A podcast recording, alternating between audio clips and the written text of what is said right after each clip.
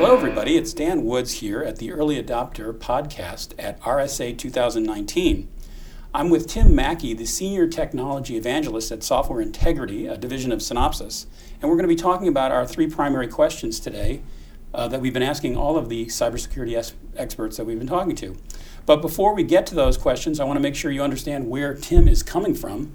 And I've asked him to explain Software Integrity's uh, product and its capabilities in relation to the NIST uh, framework for cybersecurity, the one that includes identify, protect, detect, respond, and recover.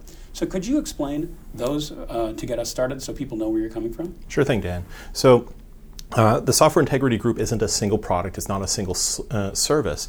Um, it something that we uh, created through acquisition uh, five years ago when Synopsys acquired Coverity, which is a static analysis tool. And over the intervening years, we've acquired a number of tools that fill out the portfolio of tooling that you would expect to have if you're on the development side of the equation. And some of those tools have applicability on the operations side as well. In addition to that, uh, we have a series of services that allow organizations to recognize when they are, uh, say, a little behind the curve, a little behind where they want to be, and move themselves forward. So effectively, we're in a position where we can identify the types of vulnerabilities that might be created within the development stream uh, provide uh, e-learning and training and tutorials uh, to assist developers in doing a better job of recognizing their coding patterns and how that can be improved from a security posture. Uh, building in uh, dynamic and protocol fuzzing capabilities. So if you're down the path of an IoT solution, you can look at the entire full stack of what's being prepared, not just the code that you're writing. Um, doing some interactive application analysis so we can embed ourselves in profilable languages and recognize whether or not the code being created is in fact something that is going to be more vulnerable or not. And then put an overlay on that from just a product perspective of what Gartner likes to call software composition analysis, but was really an open source risk management perspective. What is your exposure to third party dependencies and the risks that might come in as a result of a developer making a, ch- a, choice around, say, this library or that library. I see. So we have all sorts of references to other products, you know, that provide related capabilities. It's just you collect them all. Correct. It's sort of like uh, if we were doing this, like, is this Die Hard on a boat? It would be more like, is this contrast, signal sciences, and um, Black Duck? On a boat. And, Black Duck's a perfect example because uh, Black Duck is a uh, company's solution that Synopsys acquired a little over uh, a year ago to solve the open source governance perspective. Right. So it is Black Duck on it, a boat. It, it is Black. it is quite literally Black Duck on a boat. there you, there you um, go.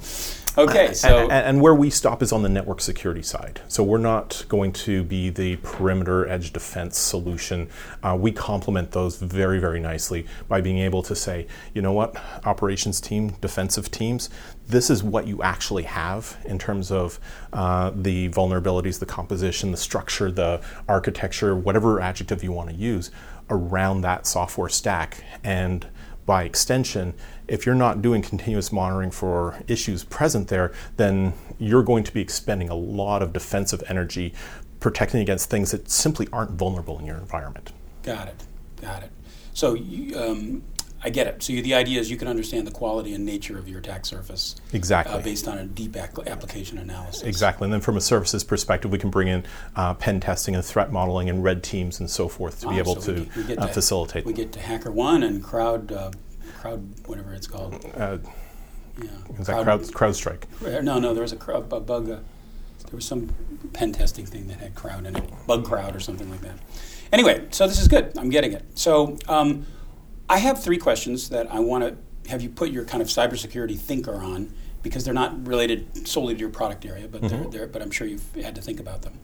Um, one of the things I'm trying to get at is, you know, people are hearing a lot about the idea of zero trust, and the, when you think about it, and when you when you hear what's what's happened, you think about this world in which the perimeter is no longer there, you know, and that that zero trust means that every entity in in the system is sort of protected, uh, uh, has, a, has a, an umbrella of protection around it.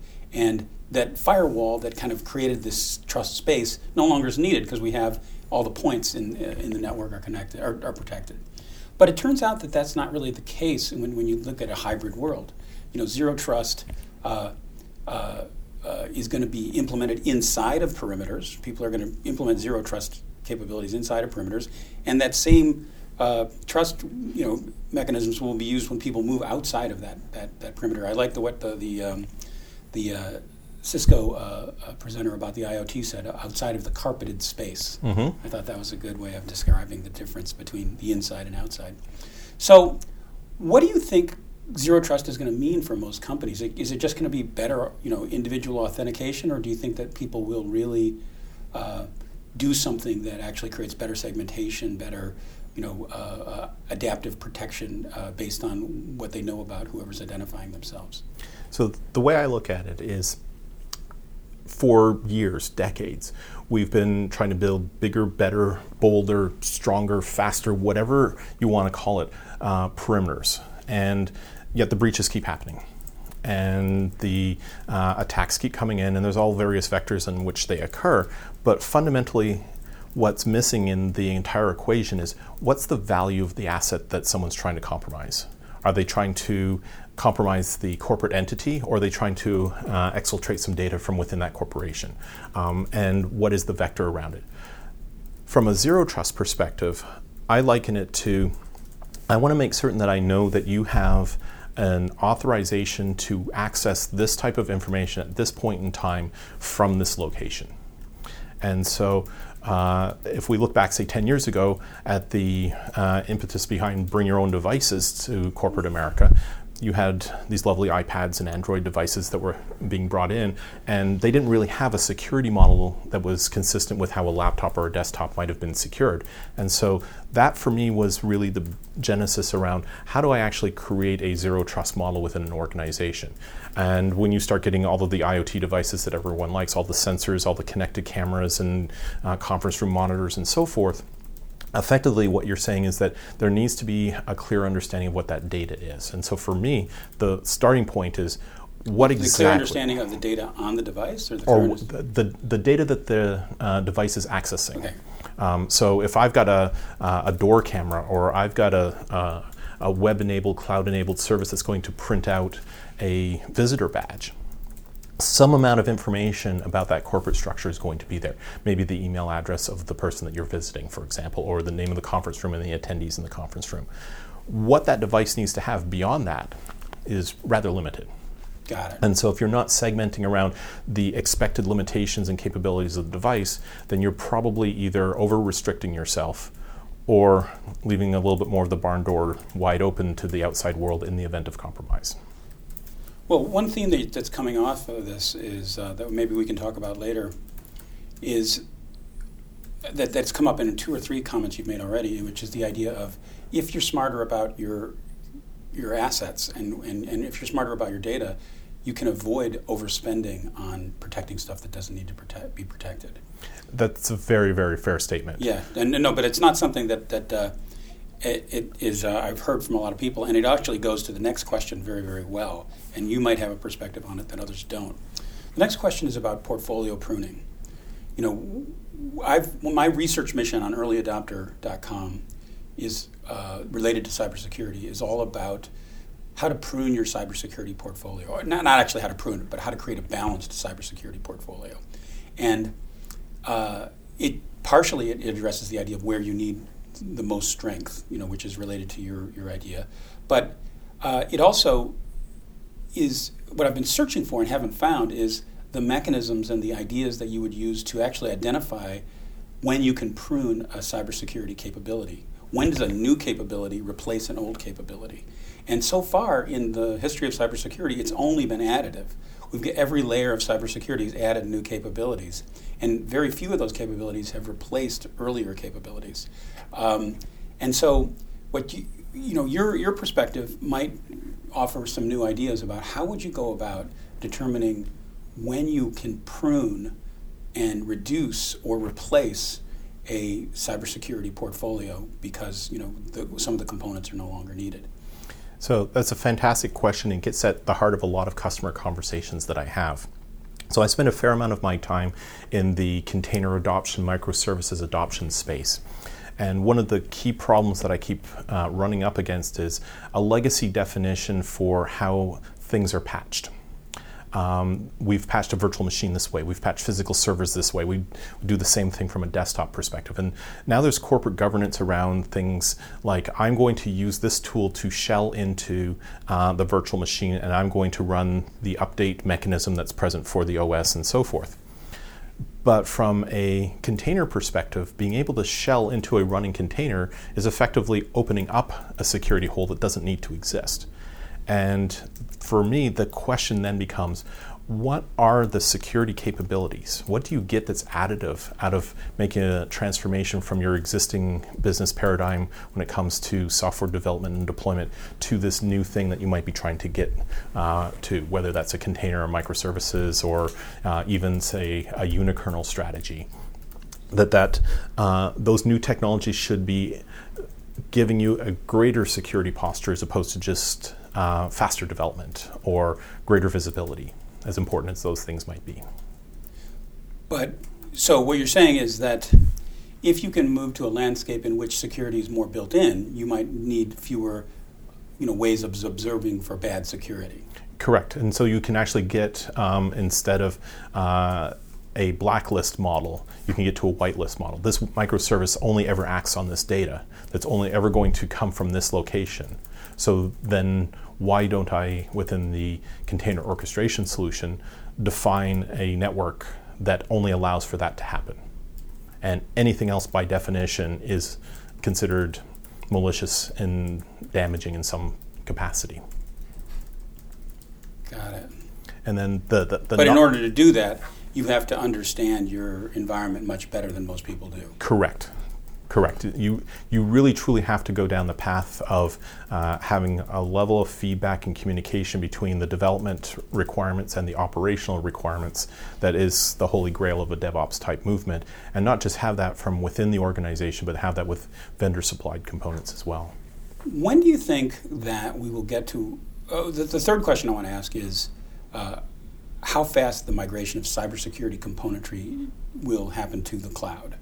And so, of course, you know, when you look at you know the spending now on cybersecurity, you still the bulk of the spending still is on on-premise installed devices. Mm-hmm. Those devices are increasingly have a cloud component, whether it's a machine learning, you know, or some other sh- information sharing to make them work better. But if you turned off the internet, they still would work. They'd still work on premise, and um, if you turn off access to the outside internet, they would still work. So, uh, how what's going to how is the, the, the, migration to the cloud going to happen of, of cybersecurity componentry, or is it really just the same as you know the, the migration of, of cybersecurity to the cloud will be equivalent to the migration of the computing infrastructure to the cloud. It'll just follow the computing infrastructure, and when we no longer have on-premise stuff, then we'll no longer have on-premise cybersecurity. So for me, it's actually more a question of risk. So on-prem, I can go and I can define my risk. I may not like the result of that definition, uh, but I can define it. I know the performance levels of my cybersecurity teams. I know the performance levels of my development and my application, my monitoring teams, and so forth. I know their ability to react. So if a new uh, vulnerability is disclosed in something today, I know roughly how long it's going to take them to identify it in whatever my kit looks like. Um, and I also have tooling that's going to give me a data feed uh, so I can go and tune up my perimeter defenses. As that infrastructure migrates into a cloud service, be it in Amazon and Azure or somebody else, um, effectively what you're doing is you're tr- doing a transfer of risk. And as you move to cybersecurity in the cloud, you're also doing a transfer of risk. So if from the inside world I can create the moral equivalent of an outage within a, uh, a cloud-based security solution, what does that actually mean to my overall visibility? And do I effectively end up in a scenario that's the equivalent of uh, someone cutting the hardline wire to my old school uh, security system in my facility and then throwing a rock through the window? Do I have that gap in visibility? The net result being that we should always be asking questions around what happens when, because the whens are going to become realities at some point. Got it. So what you're saying is that the the the migration to cybersecurity in the cloud the important thing to think about is how is the risk changing as you move those assets? Exactly. It's not really whether or not you know this, the the assets will be the, the cybersecurity assets will be wherever they need to be, but what you also need to do is understand um, when uh, if, if you have greater or, or smaller risk when the, when, the, when the system moves. And it could be either way. And it, definitely could be either way. Um, a good example of the risk potentially increasing to an application owner uh, is serverless. So if I go and I move something into a Lambda function, effectively what I'm saying is that Amazon, you're going to manage the virtual infrastructure, you're going to manage the container environment, you're going to run, manage my uh, runtime environment, and I'm going to give you this little small snippet of code to go and do that function, whatever it might be. And implicit to that is that Amazon is going to keep everything up to date for that stack. Up until the point where there's a breaking function, and if I'm not aware of what's going on, I could have a critical function end up in a broken state because of the security update. And if this was now an on prem environment, I would have actually been able to test that full stack and recognize it ahead of the game. Right. So you're saying it's not necessarily we have greater risk, it's just you have opaque. Opaque exactly. Exactly. Got it. Okay, so I will only be able to go to one bonus question, and that is about ops discipline. It seems to me that most of the CISOs I talk to, and most of the vendors I talk to, all agree that uh, they would be better off spending more on operational discipline uh, and you know improving their configuration management, patch management, asset inventories, audit levels of automation in their environment than they would be on yet another piece of cybersecurity componentry. But you know, it, it seems like it's really hard for people to actually act that way. Do you think that uh, operational discipline would be a good investment for most you know uh, environments that you run into? Uh, I would definitely agree, um, and I kind of put it down to if I go back to patch management as an example, if I don't know exactly what I have within that data center operations team, be it on prem or cloud, I can't possibly patch it. If I don't know what my dependencies are, I can't possibly uh, monitor for them. And so, effectively, today, a modern application is a amalgam of custom code, some open source libraries, some third party APIs, and a bunch of configuration metadata. If that uh, third party API goes down for some reason, what's the impact? and how would I actually manage and monitor for it?